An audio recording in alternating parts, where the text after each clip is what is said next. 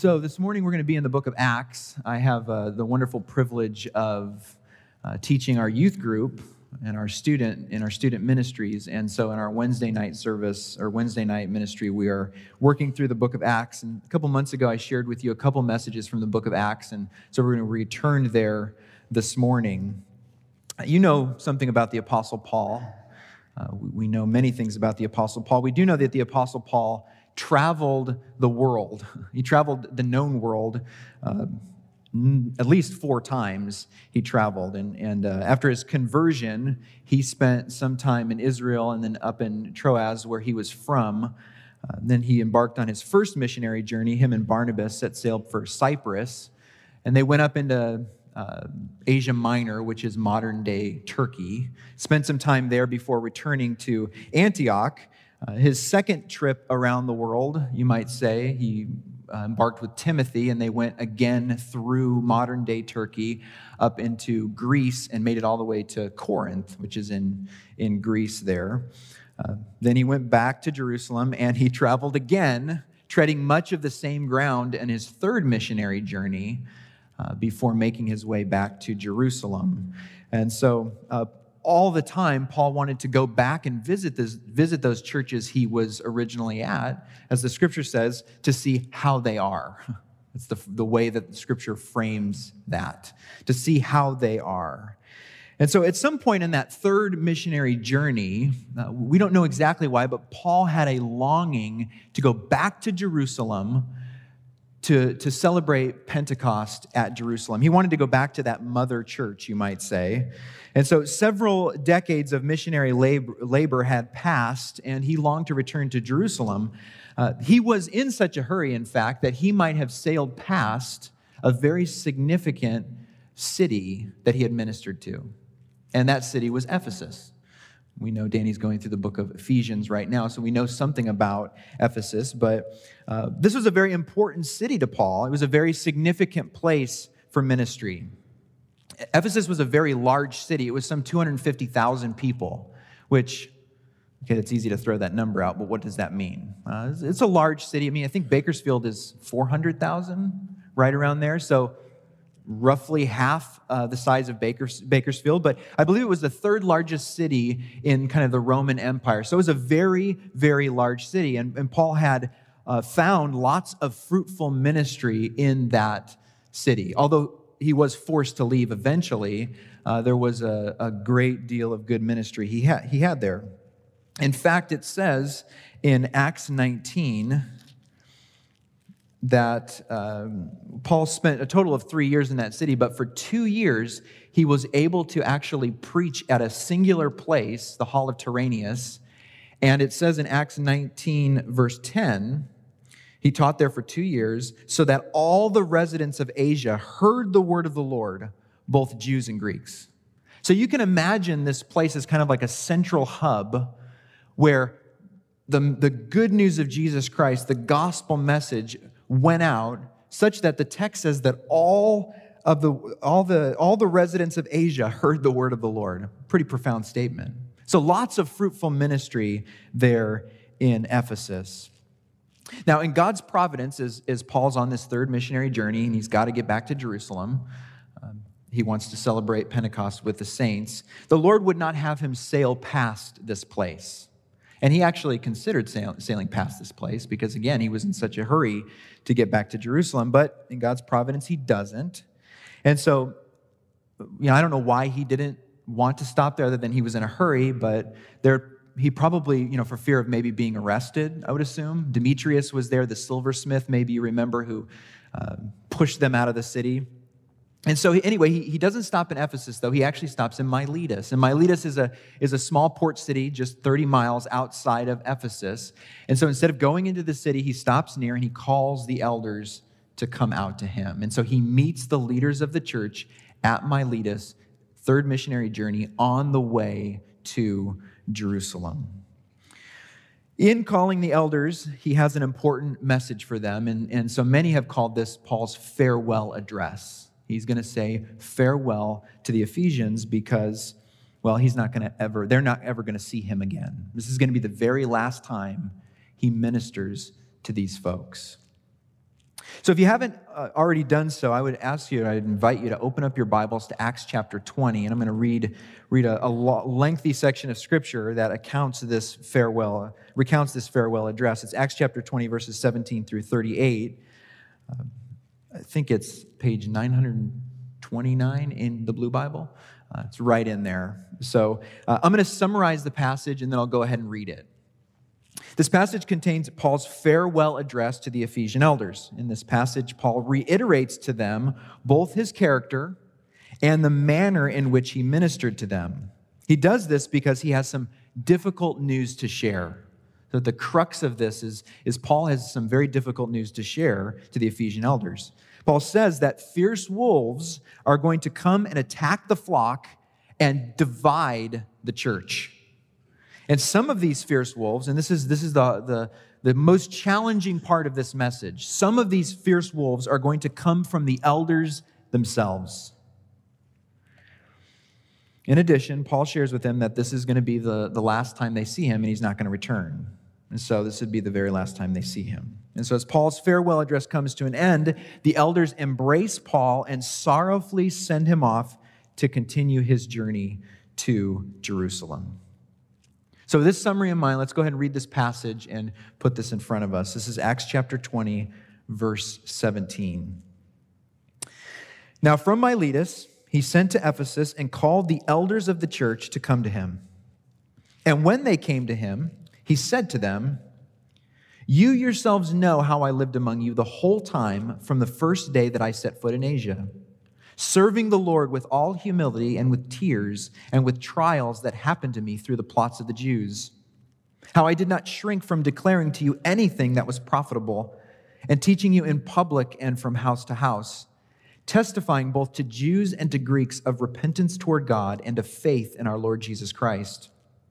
And now, behold, I am going to Jerusalem, constrained by the Spirit, not knowing what will happen to me there except that the Holy Spirit testifies to me in every city that imprisonment and afflictions await me. But I do not account my life of any value, nor as precious to myself, if only I may finish my course and the ministry that I receive from the Lord Jesus to testify to the gospel of the grace of God. And now, behold, I know that none of you among whom I have gone about proclaiming the kingdom will see my face again. Therefore, I testify to you this day that I am innocent of the blood of all. For I did not shrink from declaring to you the whole counsel of God. Pay careful attention to yourselves and to all the flock in which the Holy Spirit has made you overseers, to care for the church of God, which he obtained with his own blood. I know that after my departure, fierce wolves will come in among you, not sparing the flock. And from among your own selves will arise men speaking twisted things to draw away the disciples after them. Therefore, be alert, remembering that for three years I did not cease night or day to admonish each one with tears. And now I commend you to God and to the word of his grace, which is able to build you up and to give you the inheritance among all those who are sanctified. I coveted no one's silver or gold or apparel. You yourselves know that these hands ministered to my necessities and to those who are with me. In all things, I have shown you that by working hard in this way, we, may, we must help the weak and remember the words of the Lord Jesus, how he himself said, It is more blessed to give than to receive. And when he had said these things, he knelt down and prayed with them all. And there was much weeping on the part of all. They embraced Paul and kissed him, being sorrowful most of all because of the word he had spoken, that they would not see his face again. And they accompanied him to the ship. May God bless the reading of his word. Well, there's a lot going on in this passage. There's a number of things that we might address or learn from this passage. There's certainly something to, to be said about what it means to be an effective pastor uh, what it means to be an effective leader, an effective sheep, uh, shepherd. Uh, there, there are certainly elements there that we could draw out. Uh, principles of leadership. We might even discover certain, certain things about dangers that lurk in the church. Um, those things could be drawn out of this passage as well. And as I was thinking about this, and we actually spent three weeks in this passage with our students, Uh, you know, returning back to this passage, the, the thing that strikes me the most about this passage, when all things are considered, is the spirit in which these leaders send Paul away. There's something about uh, the atmosphere and the air that, that is contained in this farewell message that draws me to it. It's compelling to me. And so, as I was rummaging through commentaries and putting together this message, I found a quote from William Barclay that I feel like that's what I was looking for. And so I'm going to read you that quote. It captures what, what I thought was significant about this passage. William Barclay writes, But through all this scene, there runs one dominant feeling, and that is the feeling of an affection and a love as deep as the heart itself. That is the feeling that should be in any church. When love dies in any church, the work of Christ cannot do there than wither or fade, or cannot do anything other than wither or fade. The church of Ephesus was dear to the heart of Paul because the air and atmosphere were the air and atmosphere of love. And so it's this air and atmosphere of love that I've tried to capture in, in the way that I've framed this message, and even it comes out in the title of this message uh, endearing ourselves to one another for the sake of Christ. And notice I said endearing, not enduring. I know that endearing is not a word that we use often, uh, but that's what we're after here. Not enduring ourselves, but endearing ourselves. And so to endear someone is to cause them to love or to like us. That's what we do when we endear ourselves to each other. We're, we're, our aim is to, to cause each other to, to grow in our affections for one another. And so Paul was able to do this. He was able to endear himself to the Ephesians. And so what, I, what I'm doing is I'm looking at this passage and I'm asking this question How was Paul, how was Paul able to endear himself in this way? I'm interested in that. I want to know what it looks like to endear myself to you. And I want you to, to, to learn how to endear yourselves to one another. Not that you haven't figured that out, but to endear yourself to new people. Uh, so that's the question I'm asking as I approach this passage. How was Paul able to endear himself so effectively to the Ephesians? That's our question. And if you want a thesis or a propositional statement, this is what it looks like. Obviously, there's no PowerPoint because, well, I didn't have much time. Uh, and Joel wasn't here to help. So get your pen out, okay? So here's your propositional statement Paul's farewell address gives us eight lessons on how to endear ourselves to one another for the sake of Christ. Eight lessons on how to endear ourselves to one another for the sake of Christ. Lesson number one pledge yourself to one another. Pledge yourself to one another.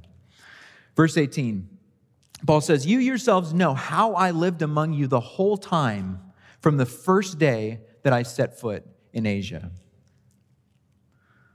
They knew how he lived. He lived before them. You know, to pledge yourself to one another is really to commit. The idea is to commit yourself to one another. And there's no doubt that Paul had pledged himself to the Ephesians and, the leaders there. In verse 18, it's clear that he held nothing back from them. He could say with confidence, you, knew, you know how I lived the whole time I was with you. His life was an open book to them. Maybe you heard of the young man who wrote a letter to the girl of his dreams. Uh, he says, My dear, I would climb the highest mountain, swim the widest stream, cross the burning desert, die at the stake for you. P.S. I will see you on Saturday if it doesn't rain. Paul wasn't like that. that. That wasn't the kind of man that Paul was. He had pledged and committed himself to these people. And, and we see also that, that doing this comes with some level of emotion. Uh, committing ourselves to one another engages the emotion. Look down at verse 31. He says, Therefore, be alert, remembering that for three years I did not cease night or day to admonish each one with tears. Excuse me. he admonished them with tears. His commitment to them uh, engaged his emotions. What brings a bride and the bridegroom to tears at the wedding? What, what brings us to tears when we, when, we, when, we, when we watch a wedding, but also when we're up here? Is it the gown? Is it the lights? Is it the message from the pastor? Whatever that, you know, nobody remembers that. No, what is it? It's the commitment. That's what brings us to tears. You know, what's the highest point of a wedding? It's the vow. You know, when I'm at a wedding, that's what, that's what it's all about. That's the bread and butter of the wedding is the vow is the commitment that, the, the, that we're making towards one another. I don't have it memorized. How's it go? How's the vow go? For lesser or poorer? For richer or for poorer? Till death do us part? right? Sickness and health. I mean, that's the highest point of, of, that, of that event. That's what brings us to, me, to tears, is that commitment that we make to, to one another. That's, that's what brings us to tears. What, what brings us to tears at a baptism? You know, theologically, you know, obviously the theology of the baptism is, is, is rich. You know, we're dead in Christ and we're raised to new, just like he was raised from the grave. Theologically, that's rich and there's a lot of depth to that, but that's not what we're crying about. What we're cr- crying about is the commitment, the public commitment that somebody's saying, I, I'm going to live for Jesus. That's what brings us to tears. And so when we hear someone say that, we've affirmed it. And so we're endearing ourselves to one another in watching that commitment. We're connecting ourselves to that great gospel, as we're going to see more and more as we continue. 1 Thessalonians chapter 2, Paul brings this out a little bit more. 1 Thessalonians chapter 2, verses 7 and 8. But we were gentle among you, like a nursing mother taking care of her own children. So, being affectionately desirous of you, we were ready to share with you not only the gospel of God, but also our own selves, because you had become very dear to us you guys understand the commitment that a mother makes, that a nursing mother makes. That's a great commitment. That's the kind of uh, illustration that Paul is using. That's the way he committed to, the, to these people. He had pledged them, himself to those people in the same way, like a nursing mother. Thinking of a, you know, what is the most dangerous kind of bear I don't know, I don't come up against bears very often, but if you were to come up against a bear, what do they always warn you about, right? It's like, if there's cubs around, you better run, or whatever you're supposed to do when you encounter a bear. well, Paul illustrates in the same way. So, how do we pledge ourselves to one another? How do we endear ourselves to one another for this one another for the sake of Christ in this way? Well, verse 18, I mean, he lived among them we live among each other, and that's, that's where it starts. We live next to one another. And then in 1 Thessalonians, he talked about sharing our lives with one another, living among each other, sharing our lives with one another. This is all a part of committing to one another and pledging ourselves to one another. One practical thought, and I'm speaking to myself here, is consider linger, lingering longer. You know, I know that we're busy and I know we have things to do. But com, you know, consider staying longer with one another, just lingering. You know, friendships are often forged when we just linger. It's important to do that. It's a, it's, a, it's a major ingredient in getting to know one another and endearing ourselves to one another. If you're part of the body of Christ here at Rosedale, you have pledged yourself to this body. You've com- if you're a member, you certainly have. If you're a regular tender, you have as well. You've committed yourself to this body. And so the challenge is to continue to pledge ourselves to one another as we share our lives with one another and we engage with one another. We endear ourselves to one another. So, how do we endear ourselves to one another for the sake of Christ? Well, number one, we pledge ourselves to one another. And number two, enslave yourself to the Lord. enslave yourself to the Lord. Verse 19. Paul writes, serving the Lord. I'll start back up at 18. You yourselves know how I lived among you the whole time from the first day that I set foot in Asia, serving the Lord with all humility and with tears and with trials that happened to me through the plots of the Jews. Now, Paul was not enslaved to money. He was not bent on enjoying an easy life. He was a slave to Christ. And that's what that idea there is serving the Lord. Now, the modern translations oftentimes play down the idea of slavery. Uh, it's better translated, better translated there, he served the Lord as a slave. The idea in the, in the verb there, the, in the word there, is slavery. He was a slave, he was in total service to the Lord. So, how might our enslavement to the Lord endear us to one another? Well, notice he says that he served the Lord with all humility.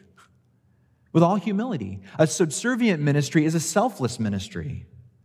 When we act out of selfless devotion to the Lord and not for selfish reasons, we endear ourselves to one another and we prove that we're not after our own agenda. We're not after our own agenda. We're after the agenda of the Lord's, or the Lord's agenda, I might say. Now, we know action speaks louder than words. So, how was Paul able to prove that he was a slave of Christ? How did he prove that? Well, I think part of the answer is right there in the verse. He says, with all humility, with tears, and with trials that happened to me through the plots of the Jews. He proved that he was a slave of, of Christ because he endured, endured, endure, endure, because he endured this time with a U, tears and trials. That's what proved that he was a slave of Christ. Only a fool would endure what Paul did outside of total commitment to Christ. Paul kind of gives us a, a picture of what he experienced in 2 Corinthians chapter 12. You're familiar with the list of, of, of struggles and trials that he endured. Uh, 2 Corinthians chapter 11, verse 23, He's, he talks about great labors, uh, imprisonments, countless beatings, often near death. Five times he received at the hands of the Jews 40 lashes less one. Three times he was beaten with rods. Once he was stoned. He was shipwrecked a night and a day. He was adrift at sea. He was on frequent journeys, dangers from rivers, from robbers, from his own people, from the Gentiles, in the city, in the wilderness, at sea, dangers from false brothers, in toil and in hardship, through many a sleepless night, night in hunger and thirst, often without food, in cold and exposure. And apart from other things, there is the daily pressure, he writes, on me of my anxiety of, for all the churches. So it is in this kind of trial and in this kind of suffering that Paul proves that he is a slave of Christ. well, what does all this teach us about endearing ourselves to one another? Well, we endear ourselves to one another when we enslave ourselves to the Lord. That's the point I'm making. And we prove that we are enslaved to the Lord when we persevere through trials and tears. When we endure through endure through suffering. And we don't always have those things in our life. And so that takes time.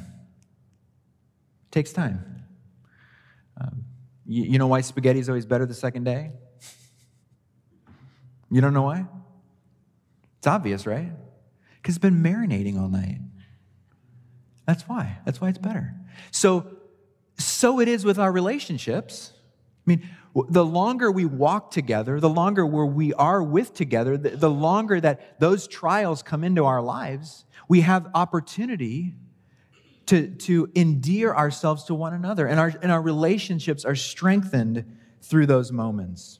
Think about the dearest Christian friend that you have. How was that forged? How was that made? Where did that come from?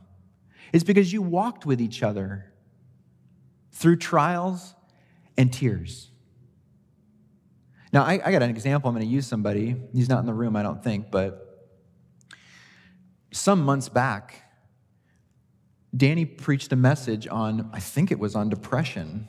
I'm not exactly, I don't exactly remember how he framed it, but it was on depression. And he had a man come before us and share his story. Do you remember that? He had Greg Root come up here, and Greg Root talked about his trials. Did you feel endeared to Greg in that moment? Yeah, you did.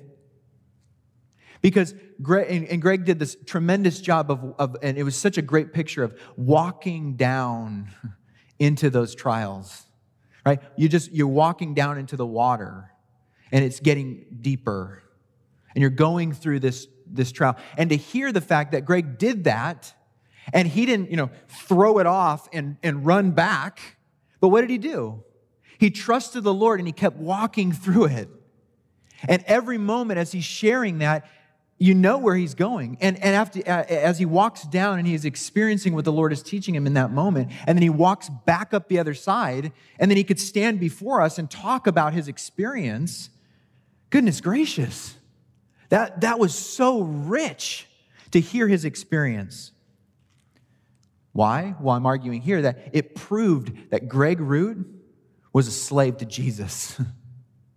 that he wasn't going to let that experience pull him away. And, and listening to his faithfulness what endeared us to him.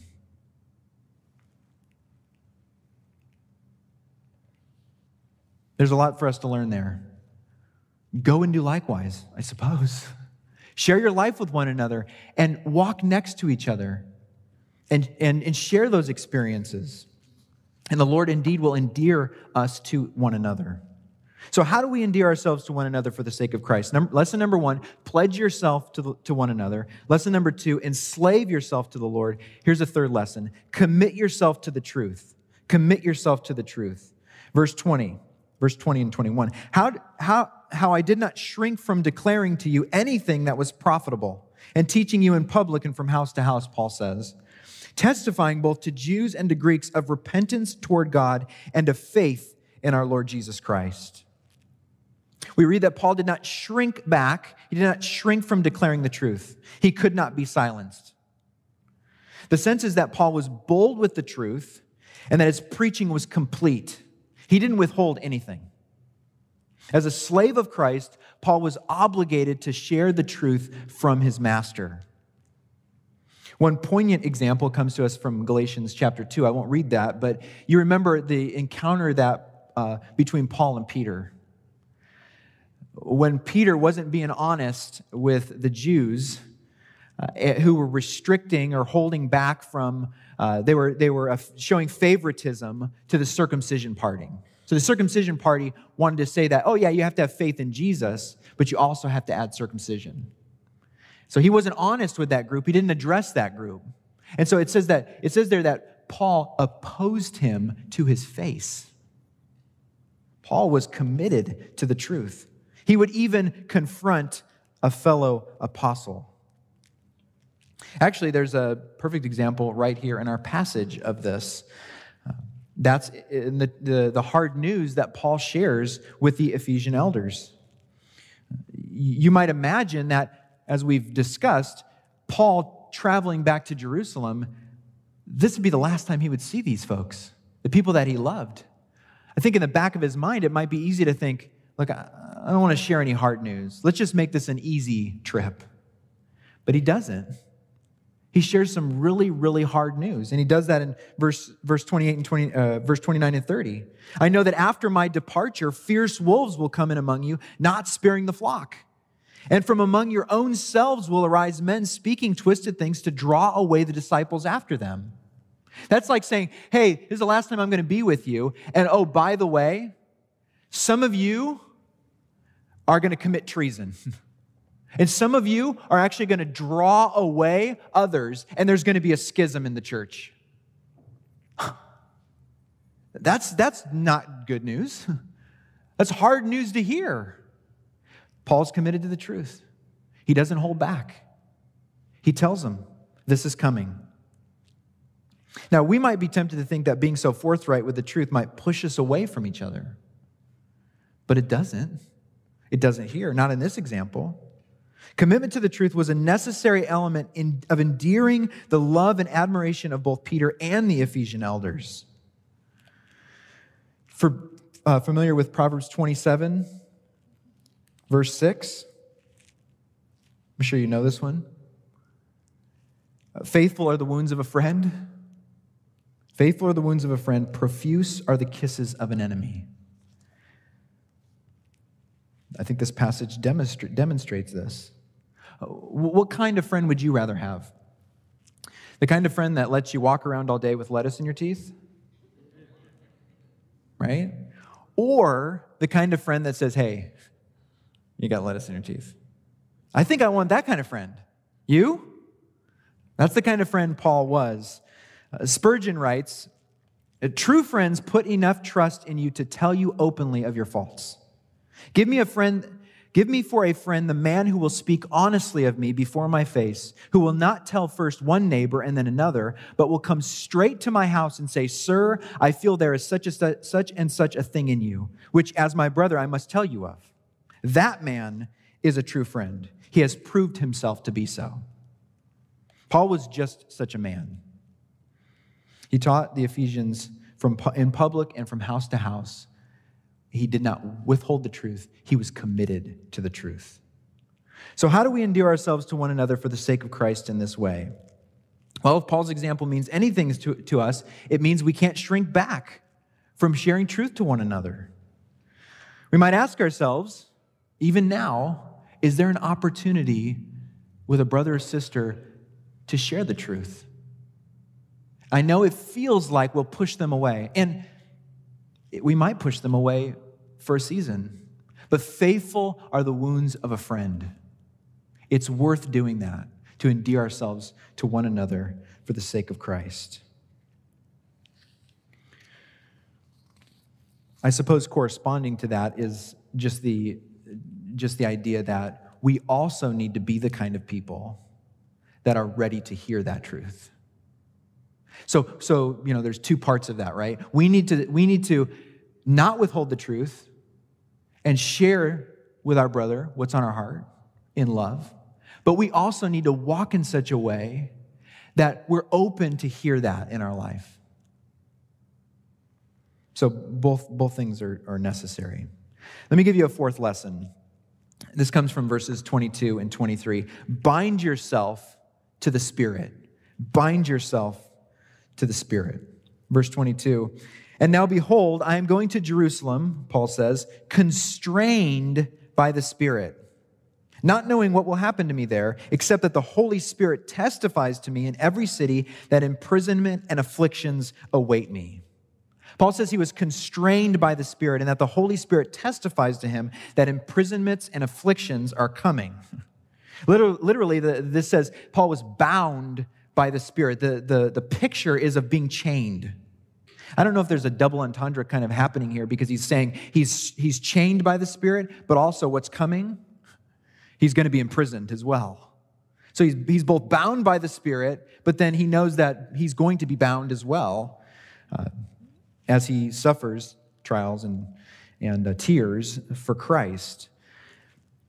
This reveals the depth, uh, the depth of Paul's calling. It was not only that Paul wanted to serve the Lord, but that he had to serve the Lord. He was constrained or bound by the Spirit.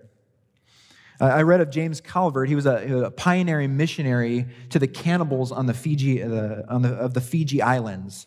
And, and while traveling there, there was a, a boat captain who tried to dissuade him from going to these cannibals. Uh, he said, You will lose your life and the lives of those with you if you go to those savages. To which Calvert simply replied, We died before we came. That's the spirit of being bound by the Spirit. No doubt people with such calling are attracted to us. Kent Hughes writes Undoubtedly, cheeks began to flame and eyes to gleam as Paul's comrades in arms listened to his gospel passion. The challenge here is that this appears to be something that it's passive. It, we're bound by the Spirit. So, so, what do I do? How do I do that? How do I get the Spirit to bind me? I'm not the actor in that. And I think that the answer to that actually comes in the next verse and I'm going to deliver it to you as our next lesson, our fifth lesson. And that's to be that's to dedicate yourself to the finish. Dedicate yourself to the finish. This is our fifth point. To bind ourselves to the Lord means we look away from this life and we look toward the next. It means we fix our eyes on finishing the work that God has given us to do. Look at the first part of verse 24. Paul says, But I do not account my life of any value, nor as precious to myself, if only I might do what? Finish my course, Paul says. He was dedicated to the finish. He says he does not account his life of any value. Literally, not a single word. Now, if you want to know what it looks like to be con- constrained or bound by the Spirit, put that on. Consider your life not worth a word. That was Paul's demonstrated. That's what Paul did. Paul is fully and immovably dedicated to finishing his course. He sees his life as a race to be run. It, it, it involves total commitment. Total commitment to the task, an absolute dedication, a resolute concentration, a determined willingness to finish the race. And, and, Paul returns to this language a number of times. Philippians chapter 3, verse 12. Not that I have already obtained this or am already perfect, but I press on to make it my own, because Christ Jesus has made me his own. Brothers, I do not consider that I have made it my own, but one thing I do, forgetting what lies behind and straining, agonizing forward to what lies ahead, I press on toward the goal for the prize of the upward call of God in Christ Jesus. That was Paul's life.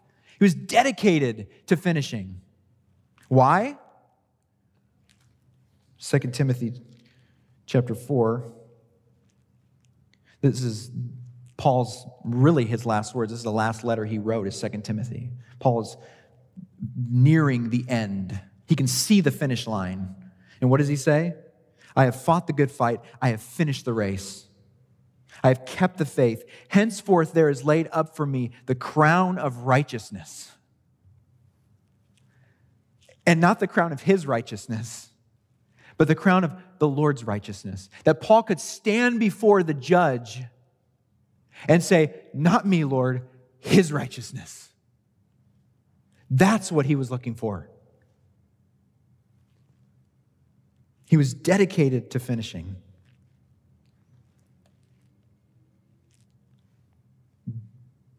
Don't lose hope. Keep running.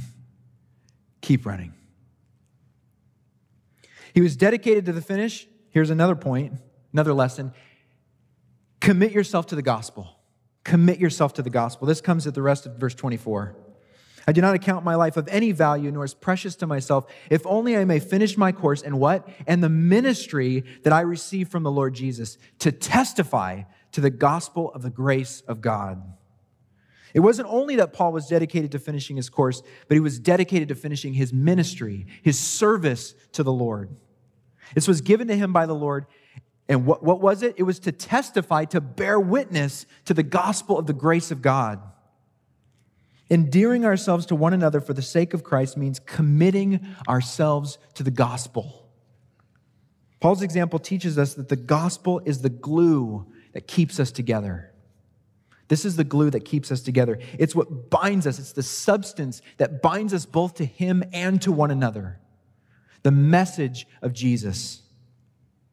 And I want to be very clear what is the gospel? The gospel is the good news that you and I can find forgiveness for sins through the death of Jesus. When you and I acknowledge our sin before God and believe that Jesus died on the cross to take the punishment for our sin, we are granted forgiveness. This is the good news. Through our belief, our acceptance that Jesus died in our place as our substitute, that's very important as our substitute, we are adopted into the family of God. And as a family, we are united both to God and to one another. Again, that's the glue that keeps us together. This means to be committed to the gospel is to endear ourselves to one another. You might say theologically. That's the theological reality of us endearing ourselves to one another. Because we sit in the room and we, we all say, I agree to that. You know, that's what communion is. In many ways, it's to say, it's to come together and say, Amen. I testify, I agree that Jesus is my substitute. And that's why we do it when we gather together, because we're together in the, all, the, the same room, endearing ourselves to one another as we break bread and we celebrate the gospel. That's what communion is for. So that's true theologically, but practically, it's to say, God has accepted you, and so will I. So that's why the gospel being in the center is so significant. God accepted you, He died for you. So, to put it negatively, who am I to reject you? If God accepted you, I have to accept you. It's true theologically and it's true practically. So, how do we endear ourselves to one another for the sake of Christ with the gospel? Well, I've already unpacked it a little bit, but verse 24 to testify to the gospel. Paul's fearlessness with the gospel proved to be very compelling. Through the public proclamation of the gospel, we win souls to Christ, yes. We win souls. Lost people come to know Jesus through the proclamation of the gospel, but we also win our soul, win each other when we proclaim and preach the gospel. We continually endear ourselves to one another. We identify with each other. You know, uh, why do we support a certain politician or a certain brand? You know, why do we do that? Well, because they share our ideals. Right? They share our vision of the future. And so we align ourselves with those peoples, those people or, or that brand, whatever it is. Well, likewise, to hear each other testify or bear witness to the gospel moves us towards one another. As we hear the good news on the lips of our brothers and sisters, we identify with them more and more. We say in our heart, our, we say in our heart, I'll vote for them, or I'll buy what they're selling. I affirm that. I want to be like that. I agree with that. We endear ourselves to one another through the gospel. C.J. Mahaney has written If there's anything in life that we should be passionate about, it's the gospel. And I don't mean passionate only about sharing with others. I mean passionate about thinking about it, dwelling on it, rejoicing in it, allowing it to color the way we look at the world. Only one thing can be of first importance in each of us, to each of us. Only one thing can be of first importance to each of us. Only one thing. And only the gospel ought to be. That's what he says, and I agree. Lesson seven commit yourself to God's purpose. Commit yourself to God's purpose. Here we discover for the first time that Paul will not return to the Ephesians. In fact, this will be the very last time he will be with them. And so this is a farewell address in the fullest sense. Verses, verse 25. And now behold, I know that none of you among whom I have gone about proclaiming the kingdom will see my face again. Therefore, I testify to you this day that I am innocent of the blood of all, for I did not shrink from declaring to you the whole counsel of God. Taking into account our previous thoughts and the commitment Paul had demonstrated to the Lord, it, it might surprise us that he was willing to push off. Paul's enslavement to Christ and his commitment to finishing his course and his ministry had, was pulling him towards Jerusalem and it was pulling him towards Rome, and it was pulling him towards Spain. It was pulling him as far away as possible so he could tell the Gentiles, tell all the nations about the gospel of Jesus Christ. Paul couldn't stay.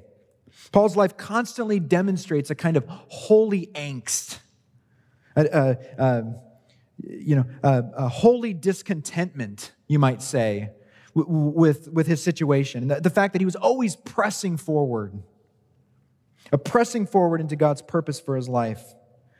Uh, the commitment to God's purpose, no doubt, endeared him to the Ephesians. Being, a, being knowing Paul, being a part of what Paul was about, meant you were a part of something grand. It meant you were a part of something transcendent. It was beyond him. It was a great and magnificent purpose. I love this verse in Acts 17. Paul was in Thessalonica. The uh, Thessalonians were resisting the word after Paul was there, and some, some of the Jews pulled out some of the Christians, and there was a riot, of course, and uh, Jason, and they pulled him before the, the authorities. And I love uh, what Acts 17, verse 6 says. And when they could not find them, they dragged Jason and some of the brothers before the city authorities, shouting, These men who have done what? Have turned the world upside down, have come here also. That's the kind of, that's the kind of person Paul was. He turned the world upside down. I just love that phrase. I guess I have one more lesson. There's eight of them. I promised you eight, didn't I? That's the problem, right? At least you know I'm almost done. that is an advantage. So, lesson eight, and it comes to us at the very end, and it really is a summary of everything that we have uh, seen so far. And it's at verses 34 and 35. Paul says, You yourselves know that these hands ministered to my necessities and to those who are with me. In all things, I have shown you that by working hard in this way, we must help the weak and remember the words of the Lord Jesus, how he himself said, it is more blessed to give than to receive. And so the eighth lesson here is to give yourselves, give yourself to one another. I think these words just summarize everything Paul's said. In the final analysis, we endear ourselves to each other by giving ourselves to God and to each other. Oftentimes, we talk about the consumer mindset. We talk about that from time to time. You've probably heard that. Uh, consumer mindset that exists in our culture and in the church, oftentimes.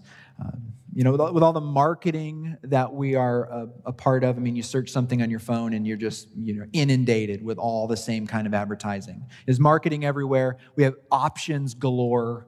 Uh, all this stuff around us. We're tempted to think that when we come to church, when we're a part of the church, a church should be about our preferences because everything out there is about our preferences.